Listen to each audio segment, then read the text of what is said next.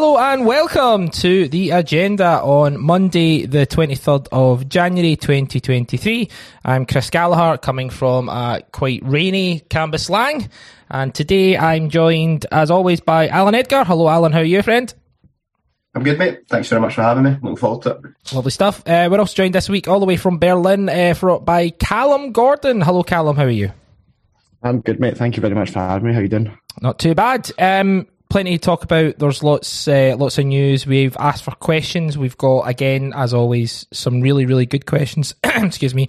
Some, um, some interesting questions as well. Um, but we'll we'll work our way through them. Um, Celtic obviously winning 5 0 uh, at home against Morton. We'll certainly touch on that game. Um, and uh, the women's team winning 8 0, uh, which will be covered in the Celtic Women's Football Show, which you can get this week on Wednesday. Um, before we even get to the opening question, though, uh, Alan, how's things? How was your weekend? What have you been up to this week? All good, mate. Um, at Celtic Park on Saturday and was quite surprised actually with the, uh, the old turnout. Uh, people obviously keen to see Ange's Celtic, which uh, was disappointing. Um, I was hoping for well, much less. Um, no, it was good. I enjoyed the game. Nice early kick-off. I'm glad I actually checked on Friday what time the game was because I was convinced it was a three o'clock. So um, I might have get the attendance I wanted if I'd rocked up at three. Um, so no, that was good. All good. And then just um, caught up with some mates on Saturday night, had some food and and whatnot. So no, it was it was magic. All good. How are you, Callum? Uh, what have you been up to recently, sir? Um, I've been busy, really busy work, but I had quite a nice, quiet weekend. Uh, went to the pub to watch the football, which was good. Um, then went for dinner, went to gig it at night. Um, my girlfriend had bought me tickets for it ages ago, so I've had that to look forward to for a wee while. And then, like I was saying to you yesterday, caught up with a mate from back home who comes over constantly for Union Berlin games. So the timing of that couldn't have been any better, but it was nice to see him. Uh, what was the gig? Curiosity. Uh, Real Lies, they're like a London duo, kind of synthy, new order kind of. I'm the worst person for describing music, but in that sort of vein. Um, but it was good. Eddie Walsh is a big fan too. Oh, cool. Uh, yeah, might check them out. Good stuff. Um, I had a good weekend as well. We went out for dinner, went to Celtic Connections, drank a lot of red wine, and uh, watched the Celtic win. So all great. Um, let's go to the opening question. Um, this is from Liam. Uh, Liam WhatsApp this in. So, uh, as we've mentioned, there's an email that goes out every Monday. Um, you can WhatsApp, you can email, and get your questions over to us. So, Liam's question uh, is um, let me see. Evening. Well, this was for the agenda. It starts with Evening Cynics because he sent it yesterday. Um, there was some good, really good discussion across a couple of pods last week on the strengths and weaknesses of some of our players, uh, Bernabei and Kobayashi, two examples. Do we need to accept that we will never be able to attract fully rounded players and there will always be certain limitations, particularly at European level? And if we agree with that, how do we optimize our transfer scouting strategy? It's an interesting question. Um, just your, your kind of general thoughts on it. Uh, we'll start with yourself, Callum. Um, I, in general, I mean, due to the league that we play in, um, although to be fair, Rangers have managed to attract a fully rounded player and play him up top every week, so it, it can be done.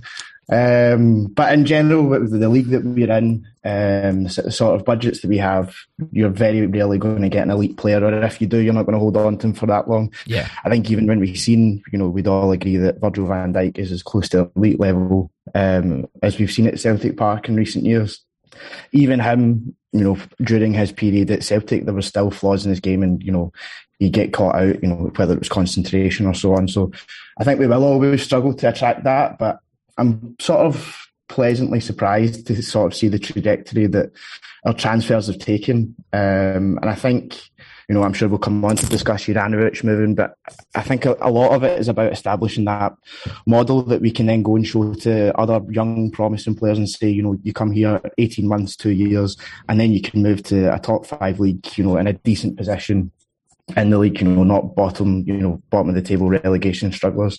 And I think it's very much about building up that model because I don't think we have a problem necessarily identifying talent. You know, I seen yesterday that the Israeli boy we were linked with went and signed for Red Bull Salzburg, and yeah. there's a lot of, you know, anytime these names come up, we sort of seem to be in the in the conversation.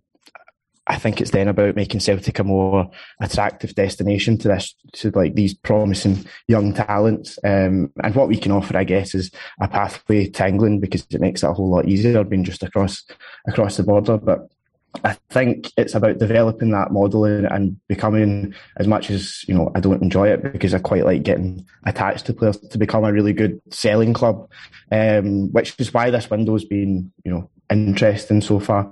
But I guess we'll need to see if that actually continues because for me, that's the way that we slowly chip away at you know the difference between us and you know the the rung above us in Europe um, is by being able to attract the best young talent, and we need to sort of create a portfolio that we can show to players and it can't just be you know a sporadic sale every two seasons or so and we need to be able to show that there's a there's a lot of pathways that we can sort of generate for these young players that we can pick up from whether it's Asia or around Europe and so on. But I think that's, you know, I, I think it looks promising right now, but, you know, still we need to, we'll see how that pans out. Absolutely. Uh, great points all round. Uh, Alan, what's your kind of thoughts? Yeah, I, I'd agree. Largely, I think we'll either have players before their peak or quite a bit after their peak. I don't think the idea of us having, you know, someone at the you know, without any flaws or blemishes in their game. You know, even when you look at the Juranovic example, um, you know, he's, he's still quite a bit off that the kind of level of a, the complete player. And we've seen that, but he, you know, he's learning, improving, and he's getting himself a good move off the back yet.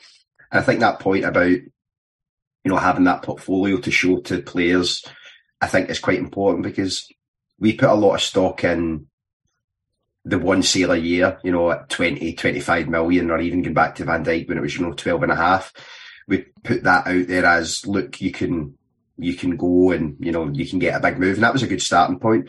I think uh, what we hope we're seeing now though is is that you don't necessarily need to be by far and away the best player in the team to get a good move now. I think there's a lot of players that have done well here that maybe even aren't guaranteed starters that are optimistic they will A be able to make money on them and B they'll be able to get themselves a good move. And it makes it a lot easier and it's far more sustainable, I think, if your transfer policy is based on bringing guys in a relatively um, economic price, but then moving them on for you know good resale value, but it doesn't need to be 15, 20 million every single time because that generally is going to be generational talent. So, you know, it's far more sustainable if you can sell two or three each year at, you know, anything between seven, eight, 12 million, as opposed to having to rely on one player going for a big fee and that then, you know, largely generating a lot of your revenue so that you can go back into the market. And I think it is much more sustainable this year. And to an extent, some of the guys we are talking about are players that I think we're all we will accept that we can replace, and that's positive because when you lose guys like Dembele, Tierney, it's extremely difficult to replace them. And to be honest, sometimes money isn't doesn't really make a difference when it's players of that caliber. Whereas I think the position we're in now is a little bit more positive, but probably agree with just that last point as well that it's very early. Um, I wouldn't say the transition to you know being the complete club with the, the proper model is anywhere near done yet. I don't think there's there's not too much that can't be quickly undone if um, you know anything was to change. So steps in the right direction certainly. Um, in regards to if you know that that portfolio would Giakoumakis with his potential sale to Japan and obviously um, our good friend Uran I don't know why I said good friend there that was a bit weird um, but Josip Juranovic Celtic player, um, with him going to Union Berlin. Are those two, would they be seen as good examples? Um, you know, coming in for 18 months. Um, obviously, Juranovic's kind of transfer kind of is a little, a little bit more appealing to people because it's one of the top five leagues and maybe you'd look at Giakoumakis if he does go to uh, Japan. Again, nothing's confirmed on that, but that seems to be the kind of strongest rumour would you look at could you could you sell both those moves to potential players coming in, Callum? I think the Juranovic one definitely. You know, I seen some quotes from yesterday, and it was the first thing he didn't say was, you know, I'm so excited to join Union Berlin. It's such a massive club because, quite frankly, it'd be a lie. But the first first thing he said was, you know, um, I'm, I've achieved my dream of playing in, you know, one of the best leagues in, in the world. So I think you could definitely put that forward. Plus the the GG one is is weird in terms of the the level of club and the types of league that are in for him. Um, you know, I think when the Japan news first broke, you know, none of us quite believed it. It seemed like a very, you know, random link, uh, but obviously it has a bit of substance to it. Um, I I'd put GG in a slightly different category. Um, but you do need to have that turnover of, of players who can be your squad players and then try make a bit make a bit of profit on them. Um, I wouldn't be going to a young player and say, look at look at what you can achieve at Celtic in two years. You might be in Japan, um, but you know it's it's about you know having those. It's about maintaining that sort of turnover in the squad. Um, I think and, and moving quickly, and you know we've seen in the past we've been stung a little bit by players who we've kept for a wee bit longer than we maybe should have, um, and it didn't necessarily pan out. You know, pan out in the best way. Um, but I think the Juranovic one is definitely one you can sort of stick in with the Kieran Tierney, Odsonne Edouard of, you know, you can get a move to, to a good league, league from Celtic, you know, probably double your wages and, and go compete for European football and so on. Um, the GG one, I think, is a, is a little bit different, um, a bit more a run of the mill transfer, um, and one that does just feel a little bit odd right now. Uh, obviously, Callum, you're in Berlin, and uh, Union Berlin are your favourite team. You've made that quite clear. Um, you absolutely adore them. Um, just a bit of fun. Um, in terms of the move to a club like Union Berlin, what's what's your thoughts on them as a club? Uh, they're like I don't mean to sound patronising, but they're like a cool wee club.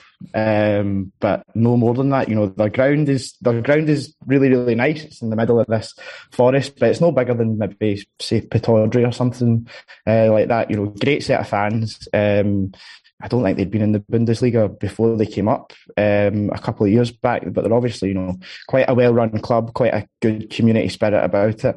Um, I think he's moving for the league more so than, than necessarily the club. You know, it's still, you know, he'll probably earn a good bit more money and it's a decent city to live in. But in terms of the, the club itself, um, they're definitely on the up. But and they've had a great season so far. You know, they were leading the Bundesliga for the first two, three months of the season. I think they've maybe dropped down to about fourth or fifth now. But there's a good chance he'll be playing in Europe next season. You know, they've got uh, a Europa League tie against Ajax coming up uh, in a month or so. So it's not, you know, it's not a bad club to, club to move to. It's definitely one that's on the up, sort of maybe similar to a Brentford or a, or a Brighton. Um, but you know, I think when you've seen some of the moves first touted for for Juranovic, um, the likes of Atletico Madrid, Chelsea, um, and you'd thought you'd maybe get a rung below that. Union Berlin is is definitely you know a couple of rungs below that. Um, it's undoubtedly a smaller club than Celtic, but it's, it's a bigger league, and I understand that wanting to to challenge himself at, at that level, and you know probably double his pay packet as well. I, I do get it. Yeah, totally. Um, Alan, I've got a question from Andy. He uh, messages, and this is on the idea of transfers. Do you think that do you think that since Ange has explained the process of players only staying for a few years and those players being quickly replaced, and also for us not getting too attached to them, has he calmed the support down a bit with regards to players leaving? I know I'm a lot calmer about players leaving now as I feel there's a process going on to recruit and it's not just do do hand showing up at the door with a couple of lads wearing football boots. Uh, good question, Andy. Um, uh, do you think that kind of has kind of spread through about, you know, because the process has kind of been explained to us, um, you kind of are well aware. There are times in Celtic's recent past where players would just kind of leave out of nowhere and there wasn't necessarily an adequate replacement being lined up or but the way Ange explained it it seems to be a process that is kind of fixed. Um, do you think it has calmed players um, the support down in regards to panicking about players leaving?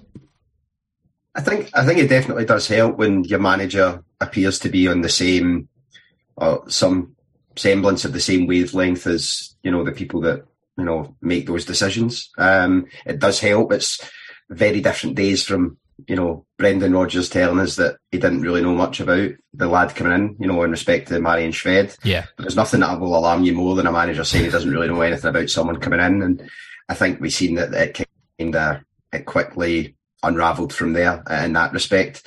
Because if you're at the stage where you're willing to tell the media that actually there's a disconnect there, I think it means you've thought about it quite a bit yourself, um, and you probably know where it's going. Whereas with Ange, I think he is I think he's been probably quite realistic.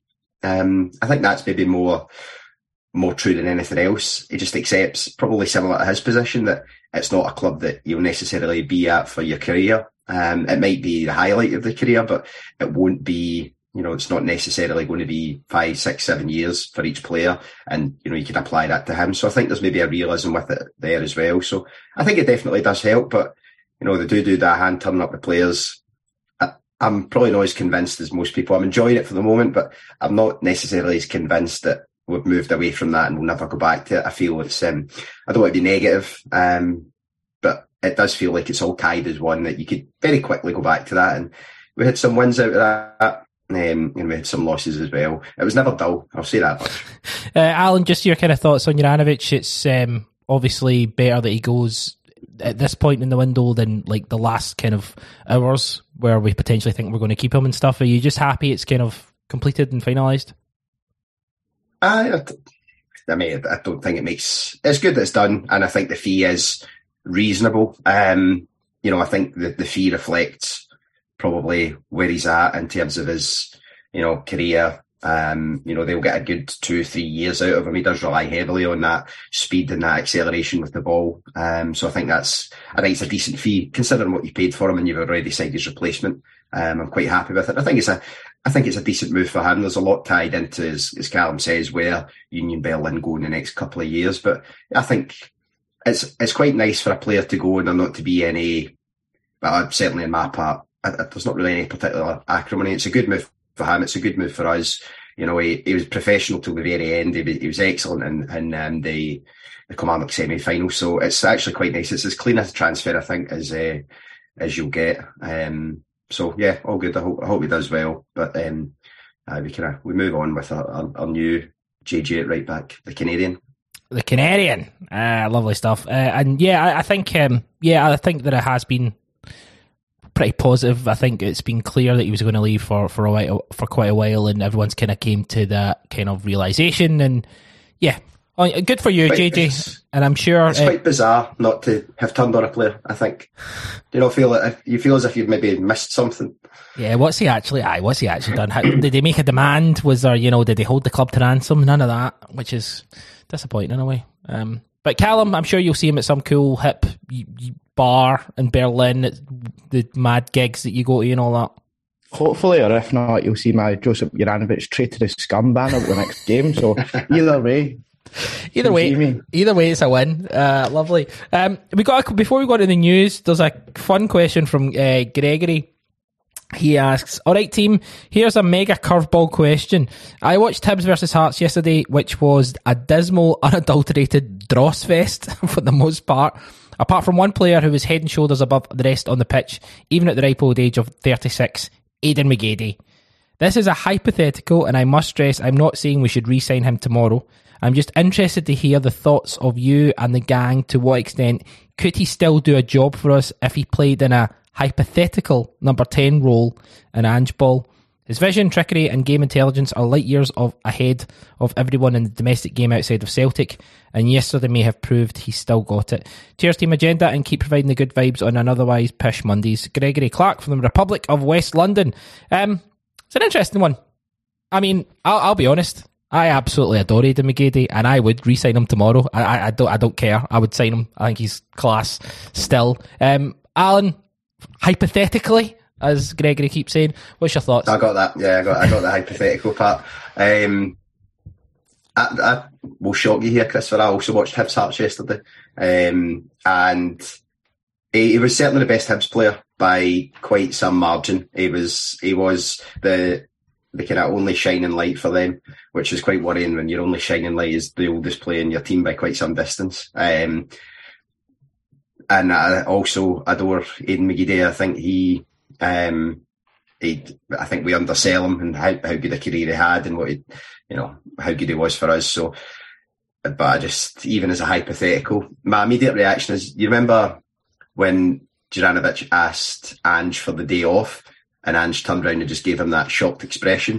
That's exactly what I would think the reaction would be from Ange if it was mooted to him that he could have Aiden McGeady. Um, but I think he still shows he's got plenty of time left in this league. Um, if he gets the right system and the right fit, if he can stay fit. But yeah, even as a hypothetical, I think it's a, uh, yeah, I, I, I like the idea of it. And it's a nice question. It's nice to pay tribute to a player like him, but also very much through the prism of as long as he doesn't play for us. But um, see, which sounds mean, but see, see, just genuinely from my point of view, let's say he was, let's say he was coming through the youth system and he, he was twenty, right? I know he made his debut at sixteen for for us originally, but let's say he was twenty right now or nineteen, and you had him at that sort of time, he would just be an incredible asset. Like uh, 36 is obviously different from when he was younger, right? But either way, I think you know he would just his his actual technical ability, his ability to beat pl- players. I think he would slot right in, no bother. I think he'd be great. Okay, I, I was, I was looking for I was looking for a I was looking for somebody. Come on. He'd be a fantastic asset for Man City's B team or whoever he'd moved on to at the age of 16. that's, um, that's, a pretty good point. I know, and, you know, he was, he was and still is, you know, a quality football player. You know, he had, he was never overly reliant on on pace or whatever. He always yeah. had great technique and trickery, and that's probably what we'll see him. You know, even in the in the later stage of his career, still be able to impact and affect games um, because he does have that that quality, and it isn't built on sort of physical physical attributes, but. Um, Aye, he's, he's simply too old in the style of football that we play is too high octane for, for us to be entertaining a 36 year old winger. But what better way to announce that Peter Lawwell is back in the building than Aiden McGeady on a fee, replacing outgoing Jota or something? Oh, Jesus. Uh... on, on the basis, there is one condition in which I would welcome this news with glee, and it's on the condition that I can break the news to Christian directly in person. um, if I can do that, then I'm on board and give him whatever he wants. Um, great stuff. Uh, I'm sure Christian might pick up on that later on. Uh, Keith, Jack, I just want to quickly talk about Keith, Keith Jackson's article really quickly, just because we've had a question about it. um, there's one of the quotes in it that he said was, uh, "What's luck got to do with it?" Well, had Eddie Howe's feet not turned to ice at the thought of taking on the task of rebuilding Celtic, then Postecoglou would probably still be playing his football on the other side of the planet rather than bringing half the Far East with him to Glasgow. Uh, one of the, a question from Ian. Um, we've all seen Keith Jackson's Far East comments today. Is the fact that Beale is, in the nicest possible way, a complete tube who will spout any old shite going to lead to an increasing amount of this kind of stuff? And do you think it's actually a benefit to us? Personally, I can only see positives as Ange has proven himself very savvy using nonsense to give the beat down to most. However, I am slightly mindful that the guys at the presser seem to be increasingly using Beale quotes to frame their poor questions. Um, I mean, I'm guessing you've both seen the article, um, or at least kind of browsed it.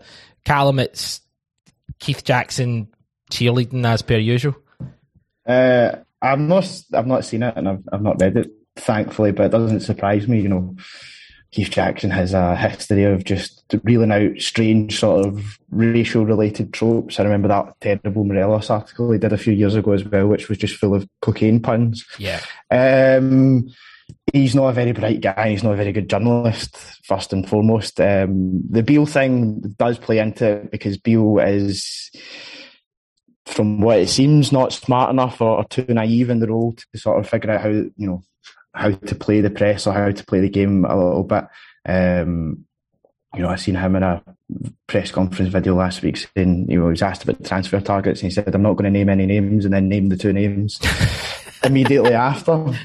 Um, I think Beale is sort of trying to deflect and buy himself a little bit of time because you know he came in, they've they've won pretty much you know every game they've played, bar when they faced us, and they've still not chipped away at the, at the gap. So I think a lot of Beale's comments and motivations for that, whether it's about how much money we've spent um, and so on, is to sort of buy himself a bit of good favour with the Rangers support and buy himself a little bit of time and you know, then it becomes very, very easy for journalists to just take that and, and put it to Ange because it creates a bit of controversy. It creates, no matter what Ange responds, you'll be able to, you know, frame it as Ange responding to, to Beale.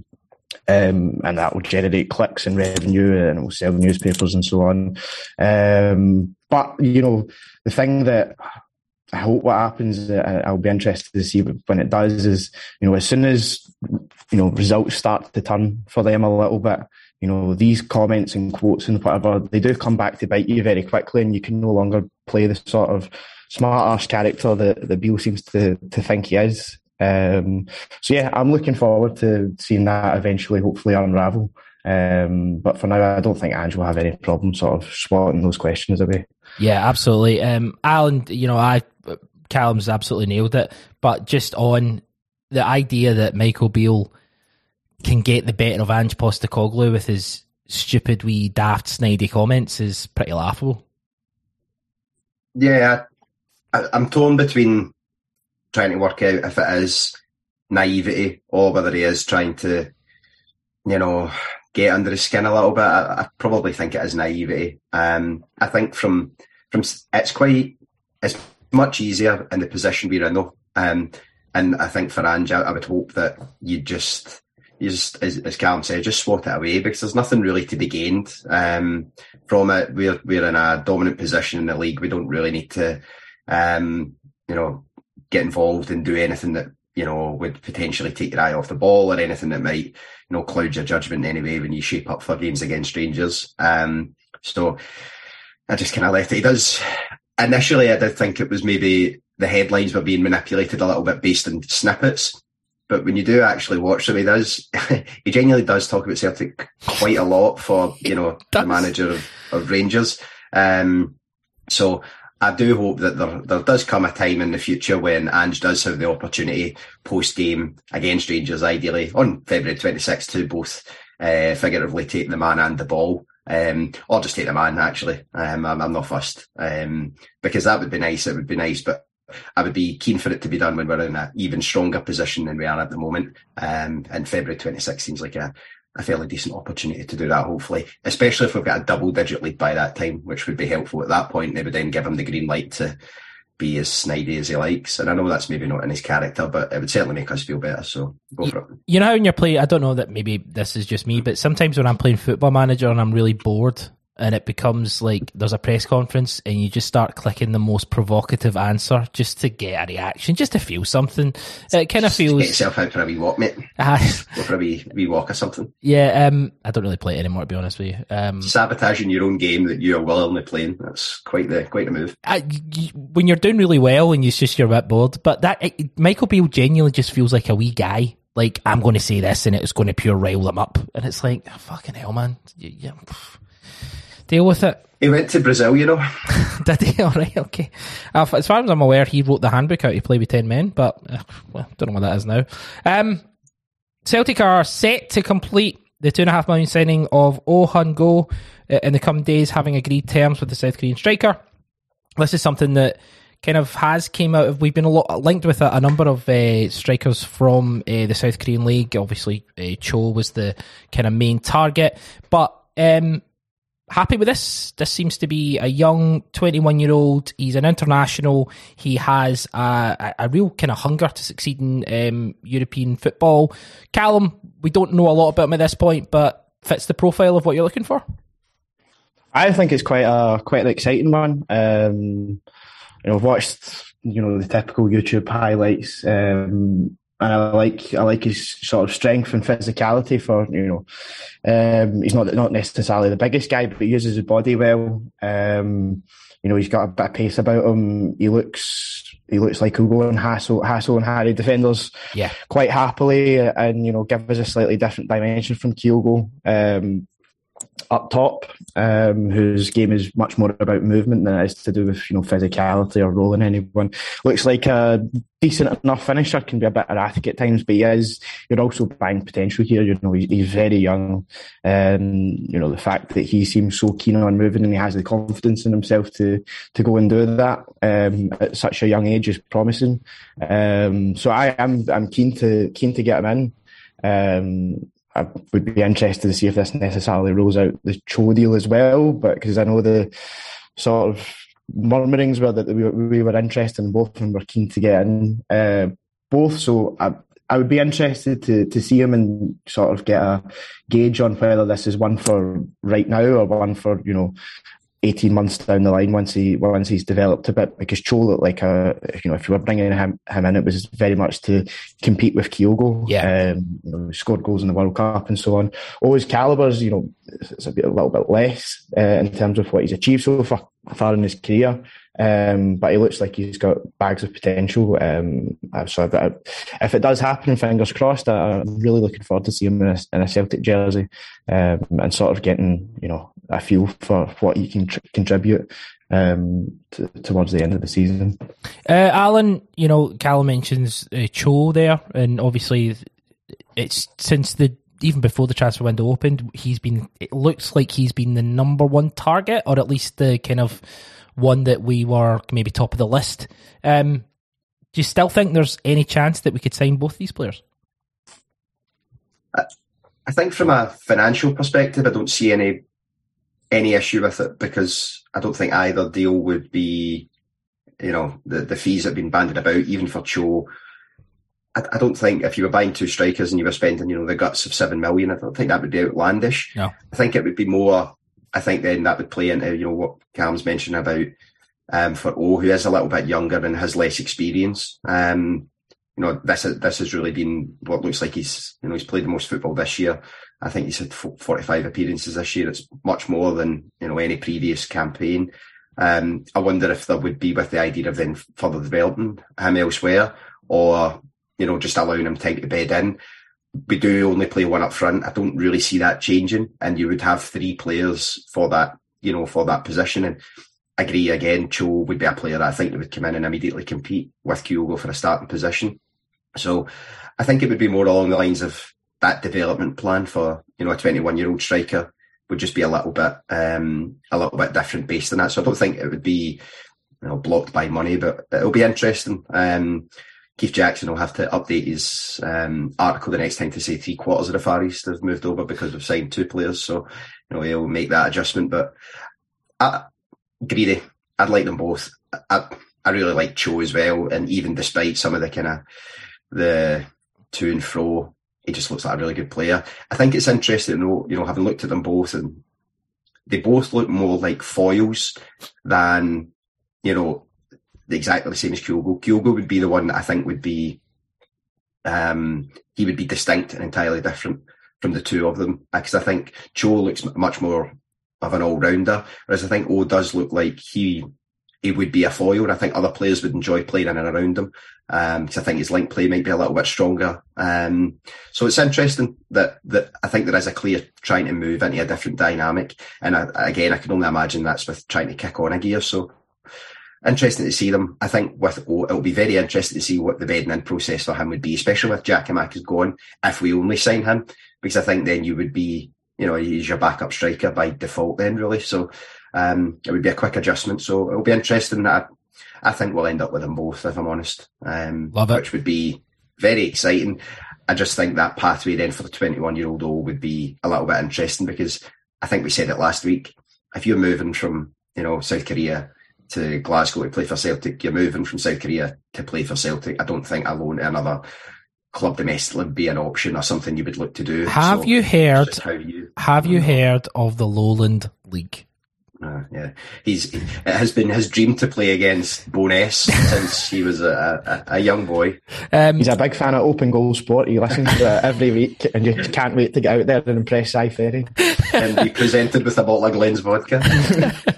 um, we'll be doing a um, Christian's going to do a, a, a scouting report, um, and uh, it'll be mentioned on the review tonight. Um, o seems to be um, uh, mostly played in a four four two this season um, sometimes a four to three one. So that kind of plays into the um, what you were saying there, Alan. Uh, here's the kind of elephant in the room. If we brought both of them in, would that be an indication that maybe that would be the su- succession plan for potentially Kyogo moving on at some point? Thoughts, Alan? How dare you? You know, we talked. How dare you?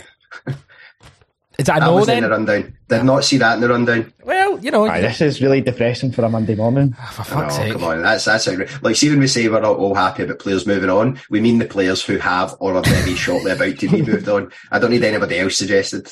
All right, different, delicate balance on a Monday, and punting Kyogo is uh, certainly doesn't fit into that balance. All right, all right, okay, fair enough. Uh, we uh, it's his birthday as well at the weekend. You have got some fucking nerve on you. Shut up, Alan. Did you see the wee, the the little celebration that the players got in the dressing room after? They No, obviously got somebody in the catering team to do it.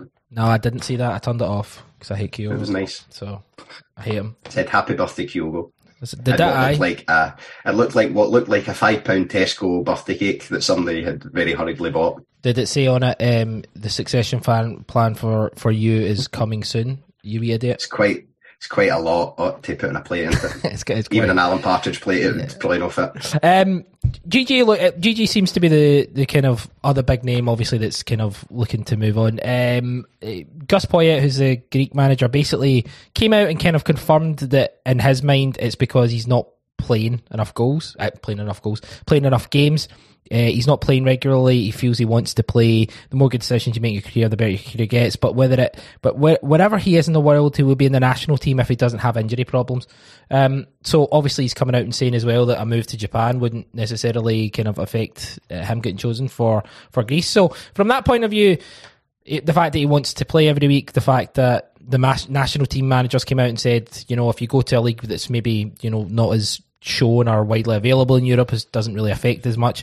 Um, uh, do you think it will be sorted out within the next? Obviously, there's only what 10, seven, 30 days, half September, April, June, and November. There's eight days left of the transfer window. Um, do you think he'll go this week, Cal?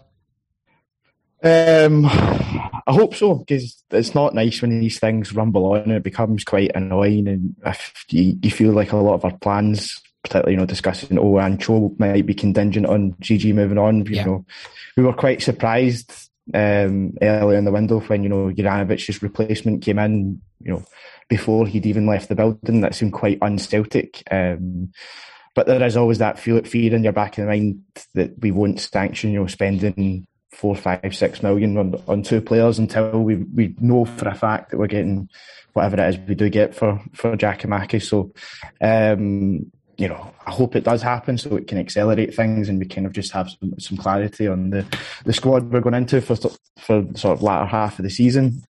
Um, yeah, uh, right now it's it's a, a bit of an impasse, and I think part of that is maybe the types of clubs that have came in for them, uh, and the money involved is maybe not what we'd we'd initially expected. I think if there was a championship club interested, you know, that were potentially pushing for promotion or even some, you know, EPL relegation strugglers that basically wanted someone that could guarantee sort of seven to ten goals between now and the end of the season and not do much else, then then I think these things would have moved on a, a lot quicker. But uh, the types of clubs that have came in for them are all a bit random. Neither you know, neither the MLS side. Uh, or the Japanese team, Urawa Reds, you know, necessarily have a record of, of spending big. So I think the you know, considering what the club's expectation maybe was, and maybe it was a little bit high for the kind of fees and offers we get. Um, I think once we've been hit with the, the reality of the situation, it's going to it's going to cause it to move a little bit more slowly than it has done. Um,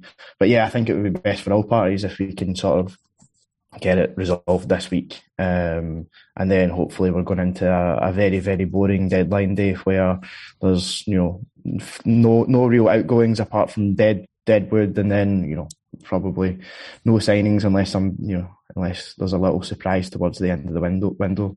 Um, but yeah, I'm, I'm glad that we've got the majority of our business done relatively early, and this feels like the f- final piece of the jigsaw. And you'd be fairly happy with the if the window if O came in and Giakoumakis went out, and, and that was the rest of our business.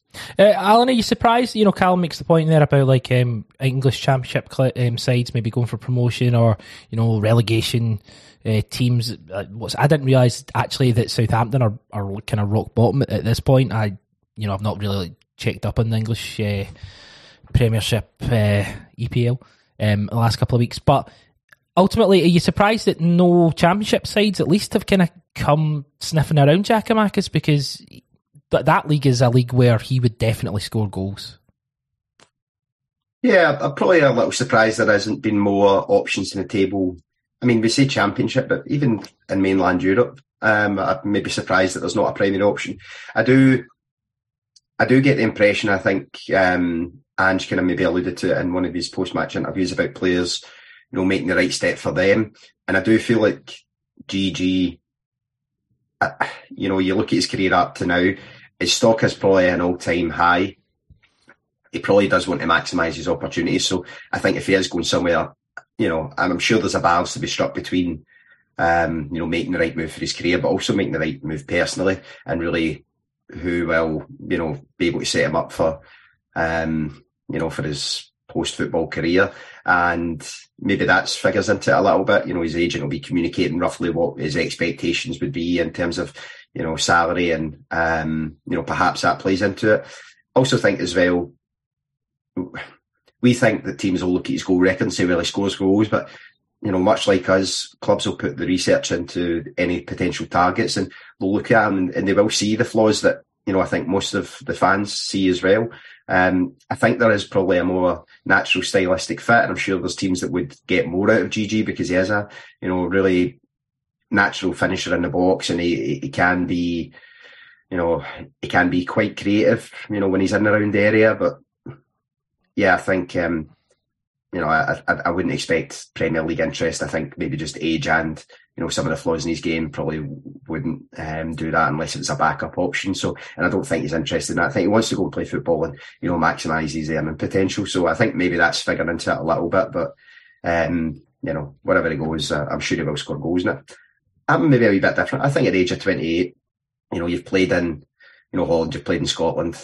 I think if a club came in from Japan, you would see it as a great opportunity to really go, you know, off the field. That's a massive shift as well, but there's a real opportunity to, you know, make an impact over there and really, you know, become a, you know, potentially two or three years there, you know, score goals and, you know, become a hero over there. I think it's a nice opportunity. And to be honest, it probably beats going down to, I don't know, Stoke or you know, somewhere like that. You know, we kind of were a bit sniffy about Tom Rogic's move to West Brom, so we can't have it both ways. Then when a player says he's going to Japan, I think you need to maybe think what the player wants, and I think I would pick um, you'd have a Red Diamonds over Stoke City personally.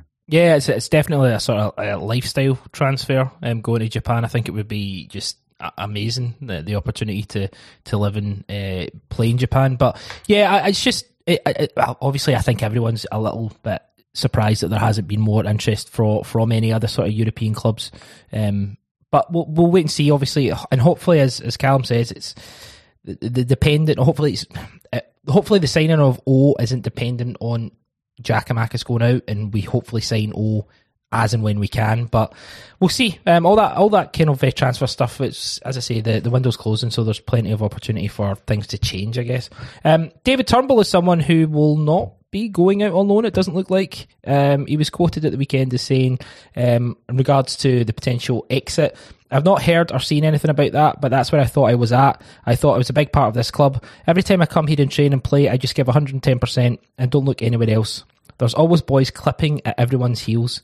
There's boys playing each game, but like this, others have stepped in and haven't looked out of place, so it's just about grabbing your chance. It's tough for anybody when you're not playing as much as you would like, but you just need to go in there, and when you get your chance, take it with both hands. Um, good to hear. Uh, good, good attitude from from David Turnbull. That's not to say that if something doesn't come up in the last couple of you know days in the window, that Celtic and him potentially might want to move on. But um, how how did you find them against uh, well the last two performances, St Mirren and um, uh, is it Brendan Morton? He scored two absolutely cracking goals. That's what you get from Callum, though, isn't it? He's got great technique, you know, from about 25 yards out. There's few better, you know, striking a football yeah. uh, in that squad. Um, you know, that's never been in question even from when he first broke in under under Lennon and sort of this latter half of that season seemed to be sort of almost carrying the team at points, you know, when when they were looking for either goals or creativity.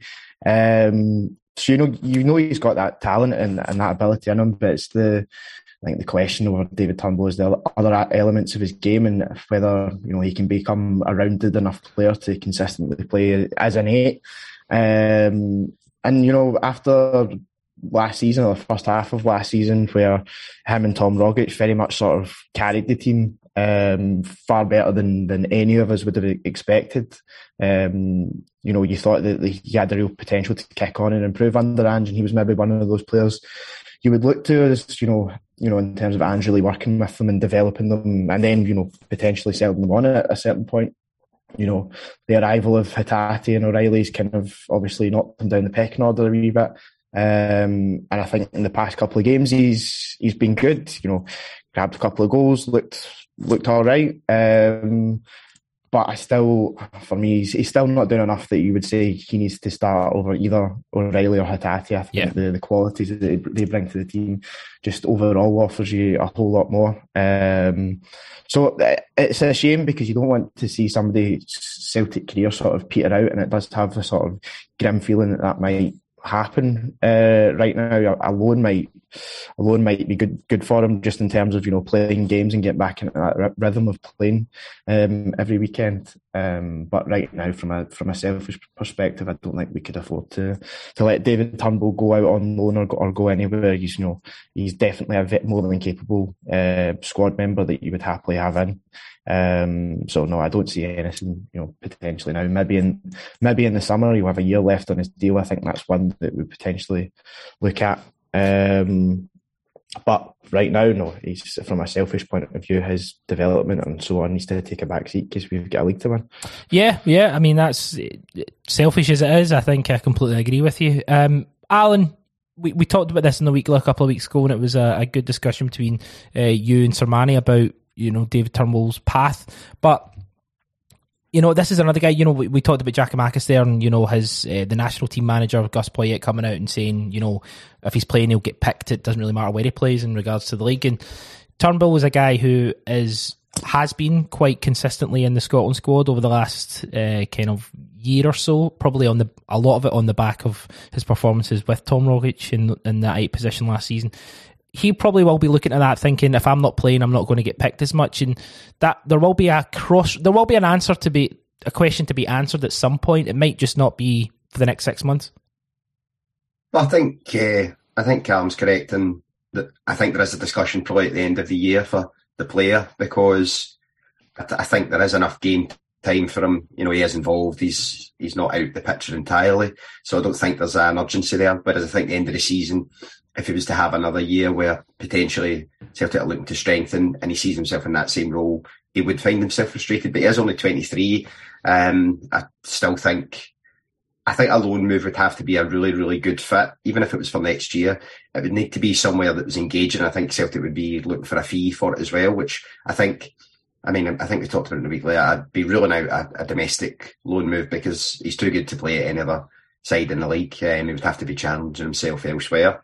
Um, but I, I, think at the end of the season, there is a discussion to be had, certainly, and I'm sure um, the player will absolutely be thinking about that. And Ange said that, um, I think, again, in his post match interview recently, he was quite open and frank.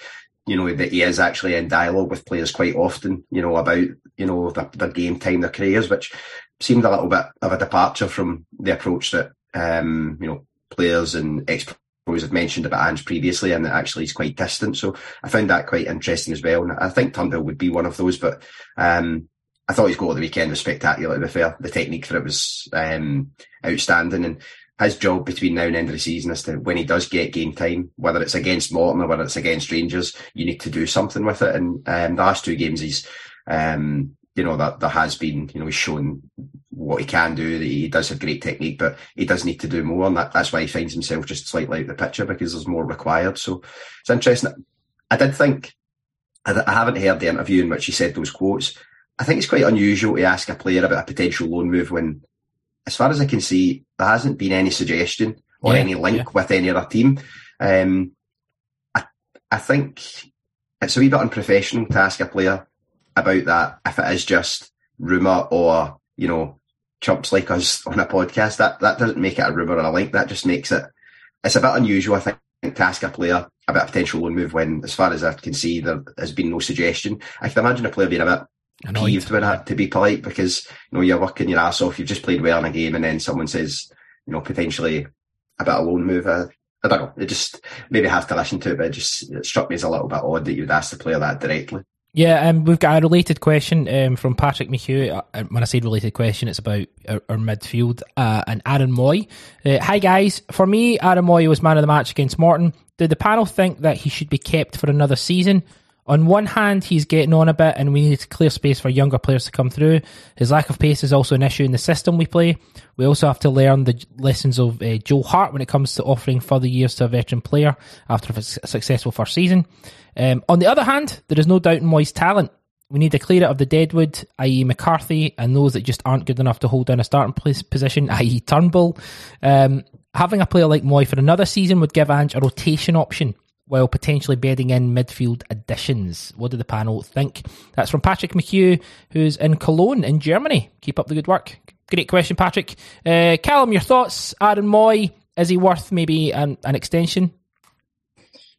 I think if you can shift a lot of the, the deadwood, the likes of McCarthy, Ideguchi, and, and then Mooy sort of drops down a rung in terms of who you would go to in that sort of midfield rotation. And he's maybe your fifth or sixth choice midfielder. Then I think he's more than shown that he has qualities that he can contribute. Certainly domestically, you know, also that quality of that Nir Bitton had of being able to bring on a player yeah. 10, 15 minutes to go and slow the tempo right down. You know, Aaron Mooy was born to do that because he doesn't exactly slow the, you know, quicken the tempo. Uh, but he's he's brilliant at holding on to the ball and, and keeping things ticking over. And if you give him time and space, you know, he will he will pick a pass.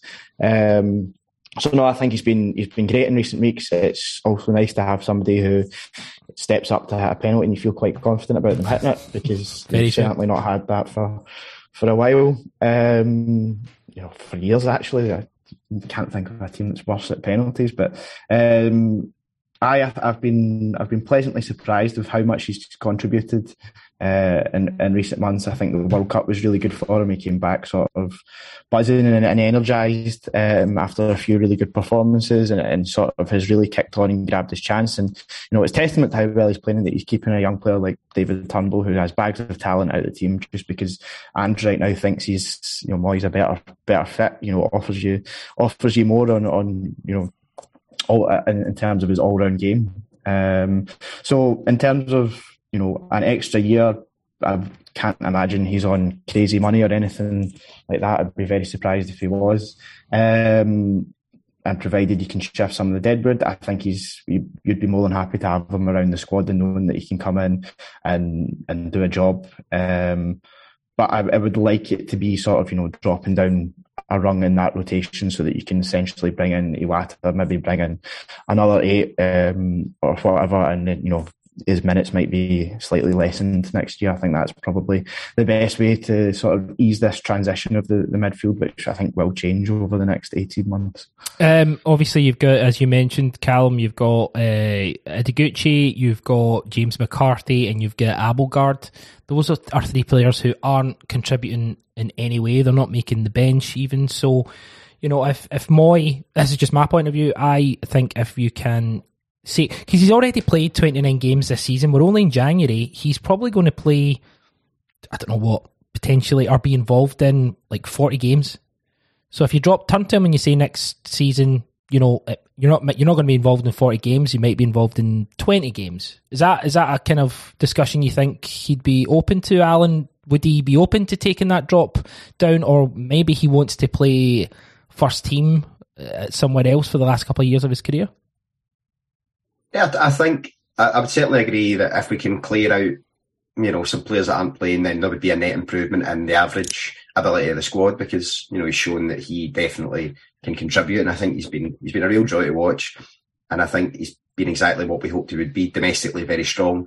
Um, and probably actually even better than that. I don't think I've seen him dislodging um, Matt O'Riley um, or any starter, to be honest, when he came in. So you know, he's done really well there. I think you would have to. Obviously, his circumstances are a little bit different. I think everybody seems to know that. Um, obviously, he has a wife um, who stayed here. I think when he moved um, to play in China. So I wonder if he's maybe having had that experience, he would be quite happy to see out, you know, the, the last years he's career in Glasgow. Or you could look at it and say that, you know, he's an ambitious person and he is willing to go and, you know, make money or, you know, take a brave move elsewhere. I, wouldn't be against it. If they gave him another year, I would be quite content. He's been a real joy to watch and now that he does have a song that the stadium absolutely loves singing, it's probably yeah. worth making the most of that. That genuinely was one of the highlights of Saturday. Um, so yeah, I would, I would be I would be quite happy. But if we are going to be aggressive and really about you know constantly improving the team, then I wouldn't be surprised if it is uh, you know a one year thing. Um, and it, you know hopefully goes with a, a, league title tucked under his, his belt. But I, I, would be inclined to give him another year and try and punt some of the guys that aren't making match day squads, and then as Callum says, have him in that reduced role because he, he is a he does seem like a consummate professional as well, and I think you, you do need that experience and, and guys like that and post World Cup, he seems like him and Maeda have been different players. So, you know, I think you could definitely squeeze another year out of him in, in a slightly limited role. Um, you, Callum mentioned earlier about um, you know, players signing for other kind of elite kind of uh, academies and stuff.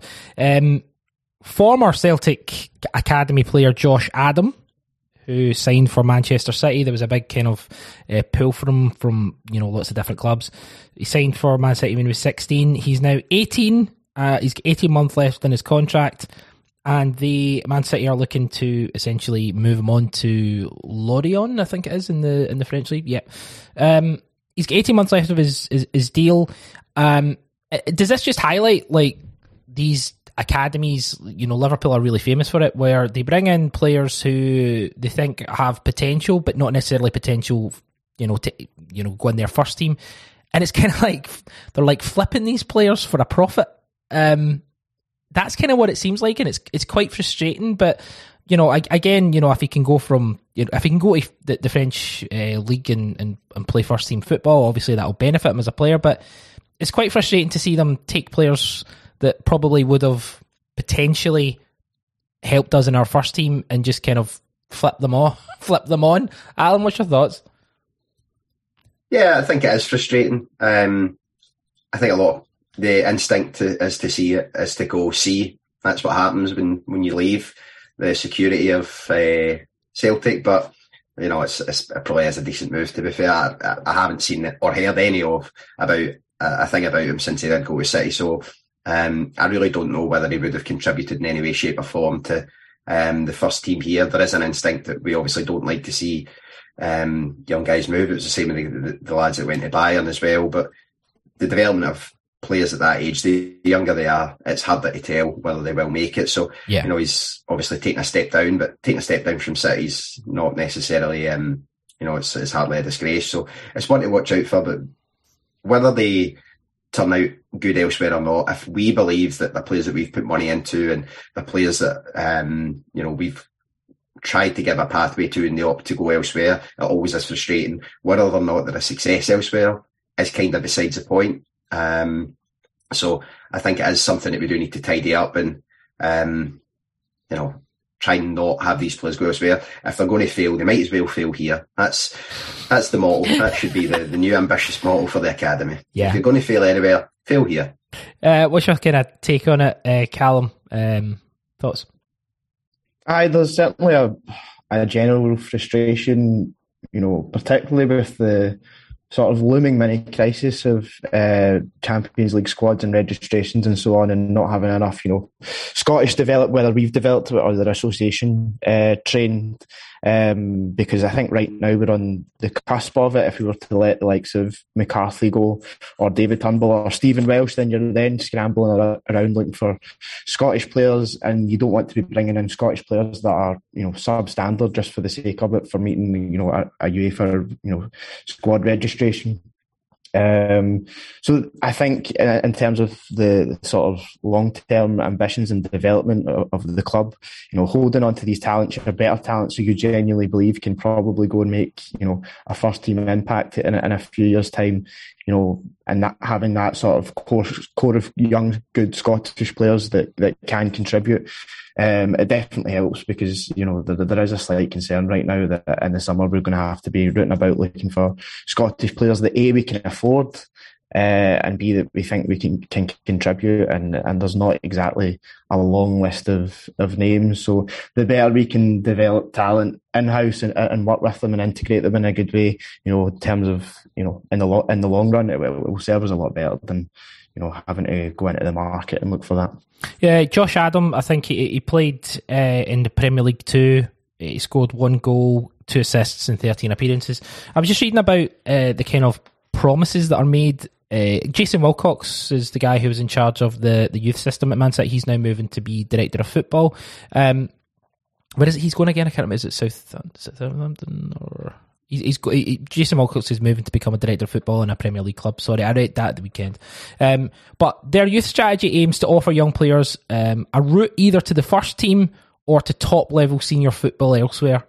So it is that sort of. I'm sure when they're pitching to these players, are like, this is what we can kind of promise you, and you know, it's it's interesting because if you look at the facilities and you look at the players and stuff, it's just it's something we probably can't offer them. We need to give them, I think, uh, offer them something that no one else can.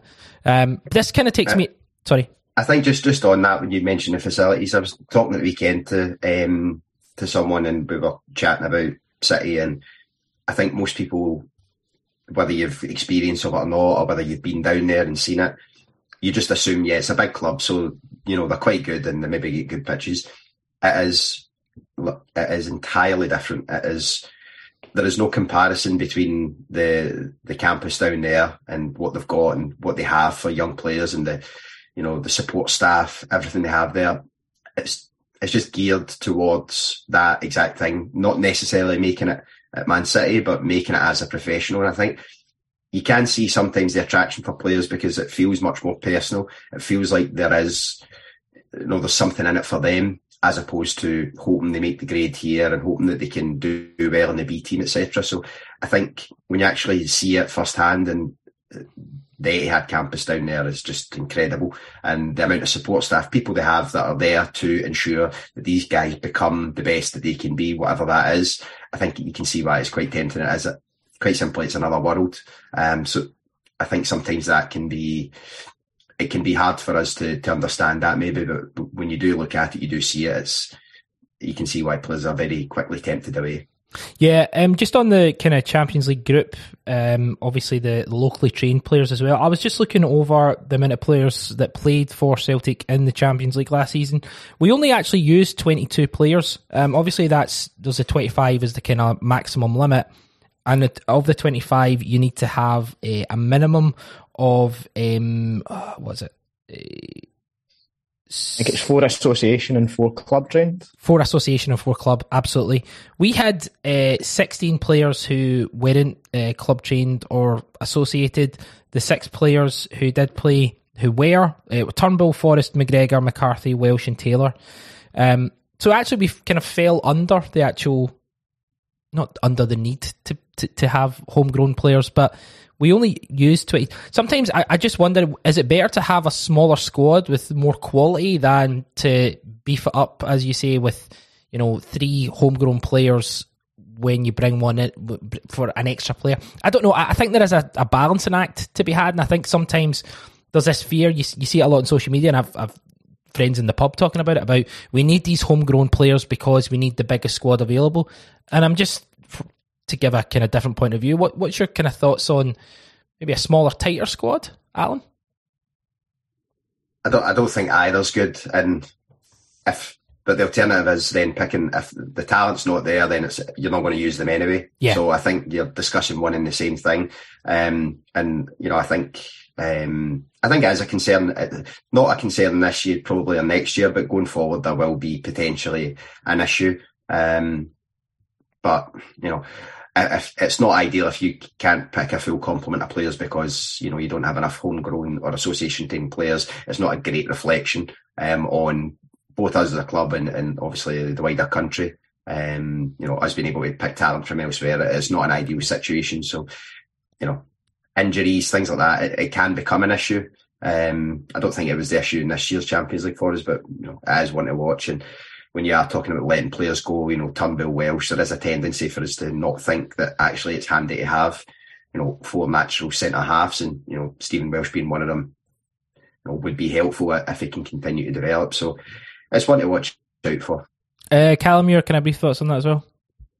Aye, um, Alan's spot on it. It was something we, we sort of need to monitor because yeah, the likes of Turnbull, Welsh, and so on are the players that you maybe look at moving on, maybe identify as parts in the squad where you could bring in somebody who could then definitely challenge for a first team place, and that's how you sort of gradually evolve the squad and get better. Ralston's maybe maybe another one. If you look at it right back, you maybe you know, if you were to look to, to, replace him and bring in someone of even better standard than, than Johnston, that's how you develop as a as a team. So um, yeah, it's definitely you know, it's definitely something where it's a, a slight cause for cause for concern. Um, but I think it's also part of a wider discussion about a sort of just a, a dearth of Scottish talent um, at the minute, you know, and, and the ones that sort of have broken through and have ended up in Serie A or whatever are, are, now out of our reach. So I guess it's about us being a little bit more ag- agile and switched on to that sort of developing Scottish market and the really good ones, whether it's an Aaron Hickey or so on,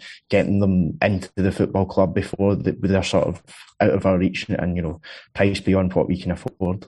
Yeah, I, I just saw yesterday that uh, Josh Doig um, is the defender with the most goal involvements in Europe's top five league this season. Um, he's been playing really well, um, but also he's a player who I think we had this discussion. He just he wasn't necessarily shown that he would break into the Celtic first team. It, it's and, and we put that tweet up, and there was a lot of um, kind of responses about how we, uh, Daz mentioned, um, tweeted and said every time there are mentions, some turn their noses at them, uh, cynics included, and and it is kind of when you see when you watch a player. Uh, I watched Josh Doig for a number of times for Hibs, and I, I wasn't I wasn't honestly overly that impressed. So it's really hard to judge how they're going to do outside of Scottish football, Alan. Yeah, I think we I think we talked about it a couple of weeks back. I think there is, if you know, Josh Doig if it was three and a half million pounds, when we spend three and a half million pounds on a player, generally the expectation is that player will be first team ready. At the age I think he he broke through when he was seventeen. If I think the the big marker for me is if you're breaking through at that age and you're able to play first team football at that age consistently, um, then at the age of 18 you start becoming one of the key players in your team. That is an indicator that you will improve and that your trajectory is probably quite high. Now, would he have been good enough for Celtic to start every week at 18? Probably not. But when you have that kind of prodigious talent, do we have a, a, player in our academy, you know, in that position that could go and play at Hibs and be one of the best players at the age of 18? That's the kind of thing you're looking at. You know, with Montgomery, who's went is doing well at St Johnstone, but you know, he is a little bit older as well. So I think you've got to look at age and try and take yourself out of that game by game scenario of looking at it. And we always judge them when we come to Celtic Park because, you know, I, I, don't watch Hibs games. So you look at them when they come to Celtic Park and you think, yeah, he struggled.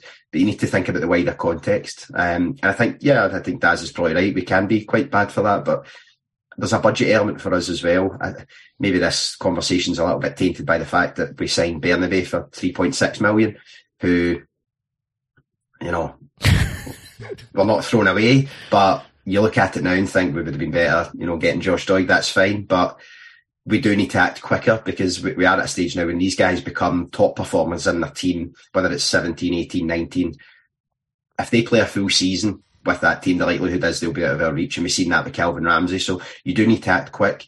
Um, but there is almost a, there is a, I don't know what it is, snobbiness, whatever you like.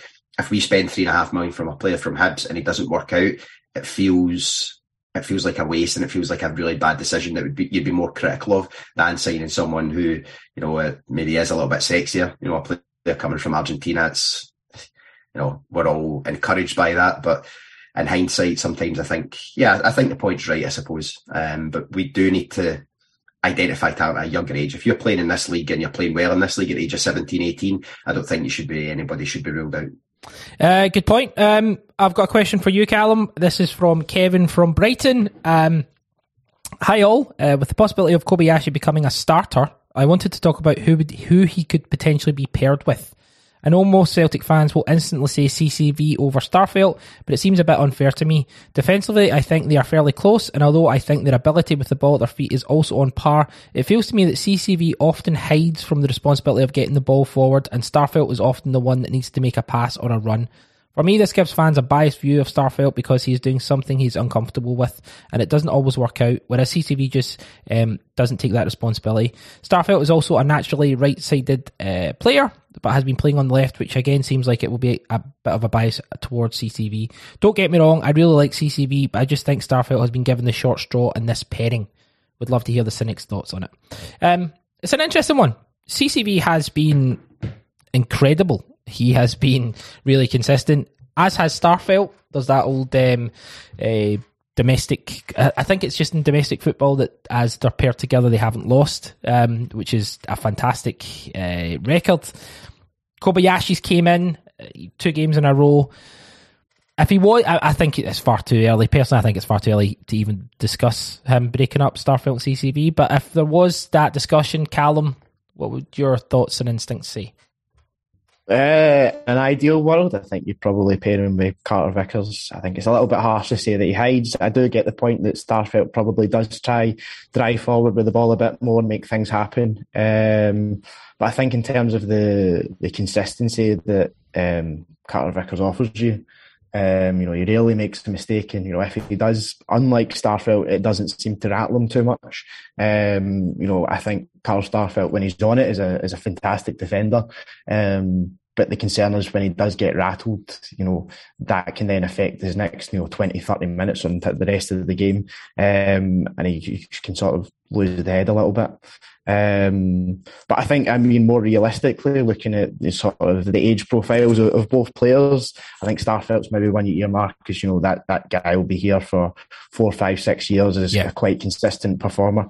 Carter Vickers is particularly because you know, he count he would count as you know an English player for any squad down south. Um, then you know you can see potentially getting decent money for him, you know, in a year or two's time, um, and, he, and, he's slightly younger as well. So I think he's the one that would be more more likely to to move on.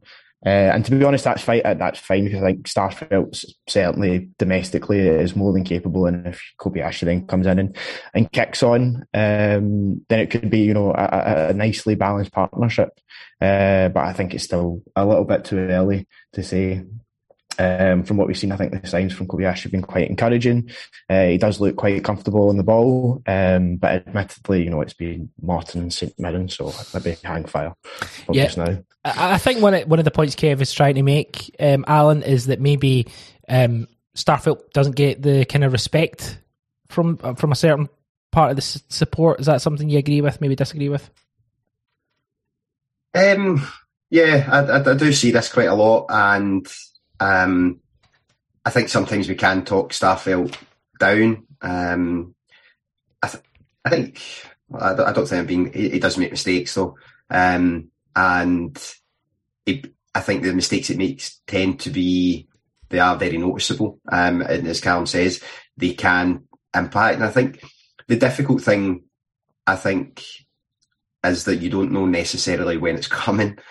Um, you know, sometimes when you're under pressure and a player has a tendency, you know, the, you know, not to, but the tackle at Ibrox, you know, he's been consistent, he's been superb, you know, imperious even domestically for, you know, largely since he came in.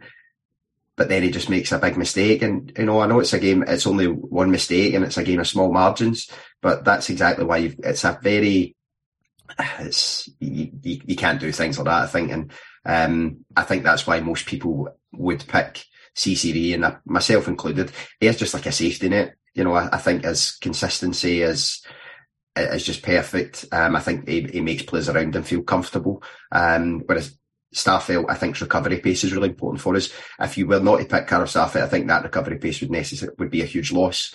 Um, so you know that that is one of his strengths, but um, I think it is a little bit early. I don't see CCV and Starfelt being, you know, injury you know, permitting, I think they'll both be the parent to the end of the season. I think the point about Starfelt playing on the left is fair. The only issue is we don't really know how much it has impacted them, and he would need a run in at that right hand side to really see if it has made a significant difference. I think it would help him a little bit with his passing. I don't think he's necessarily comfortable playing that pass out to Greg Taylor consistently under any sort of duress, um, whereas it might be a little bit different on the right. So, um, you know, but, but we're very lucky, but very fortunate. If Carl Starfelt was to just tidy up some of those elements of his game, then I think, um, you know, I think it could be a little bit closer run. But I would probably go with the safety net of Carter Vickers if I if I had to on the spot. Uh, great stuff. Um, let's kind of focus on the weekend's action. Uh, let's go first to the Colt report.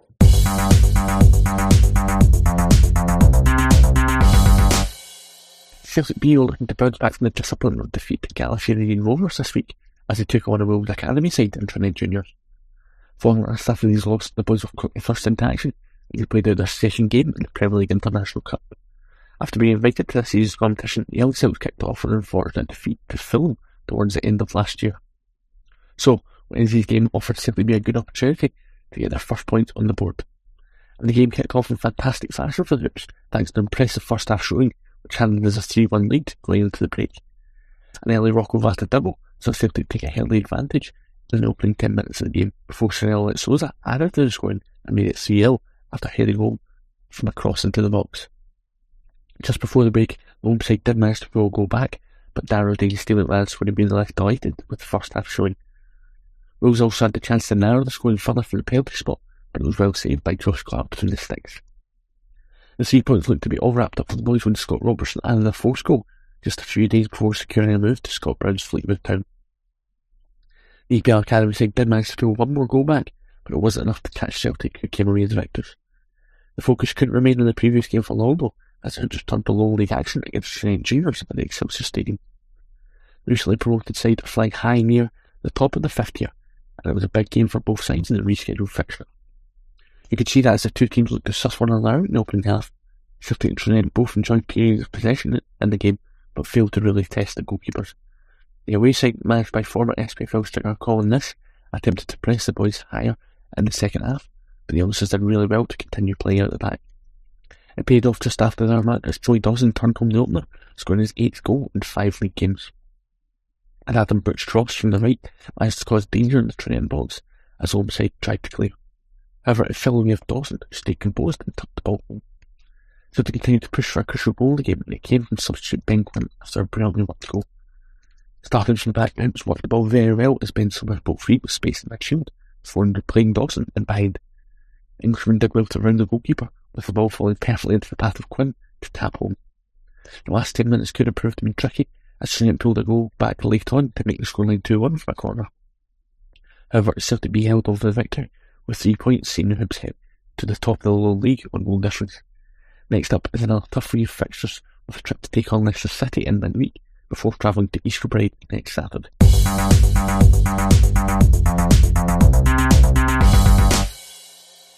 Great stuff as always from Lewis Laird. You can follow him on Twitter, Lewis Laird01, talking all things Celtic uh, B and uh, loan stuff. Great as always. Uh, Celtic 5, Morton nil. Alan, you were at the game. Thoughts on it overall?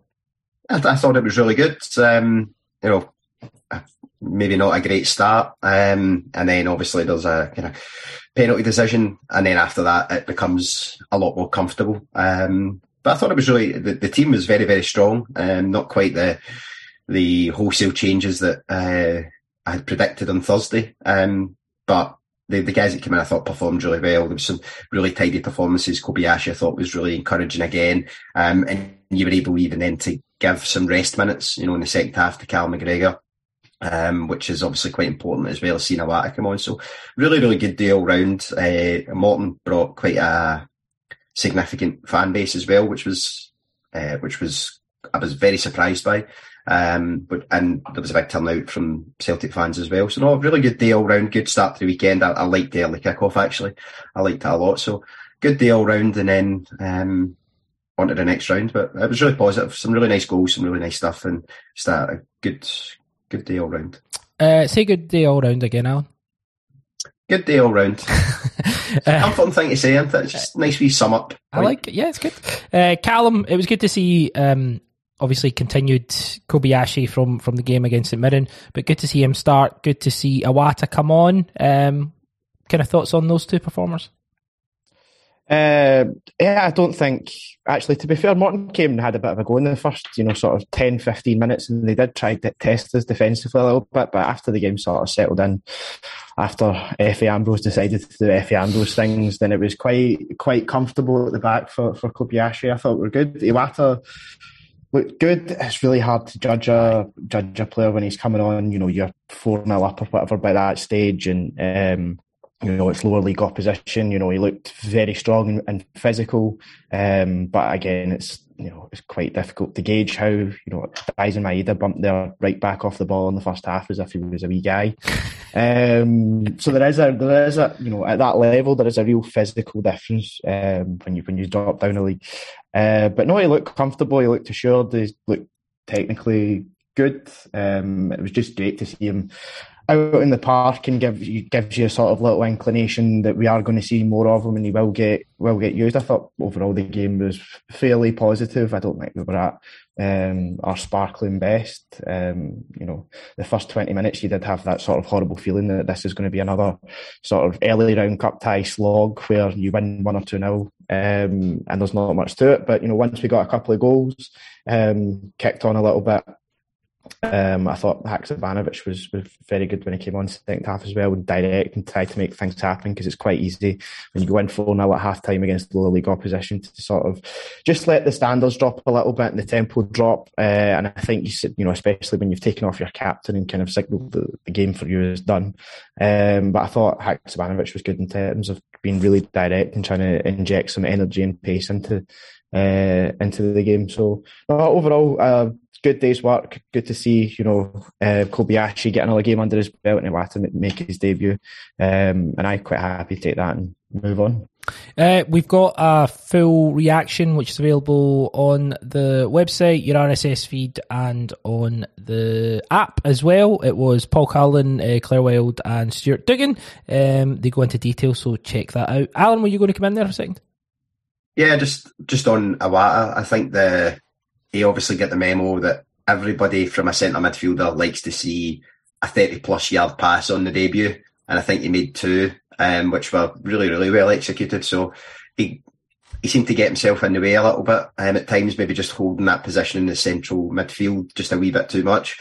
But that's, that'll come with time. Whereas the, I think the technique was, was good. So that was, um, that was the high point. That's how you, that's how you win fans over quickly. 30 plus yard passes that actually don't get launched into the stand, you know, a la Shane Duffy um, in the season that we don't talk about.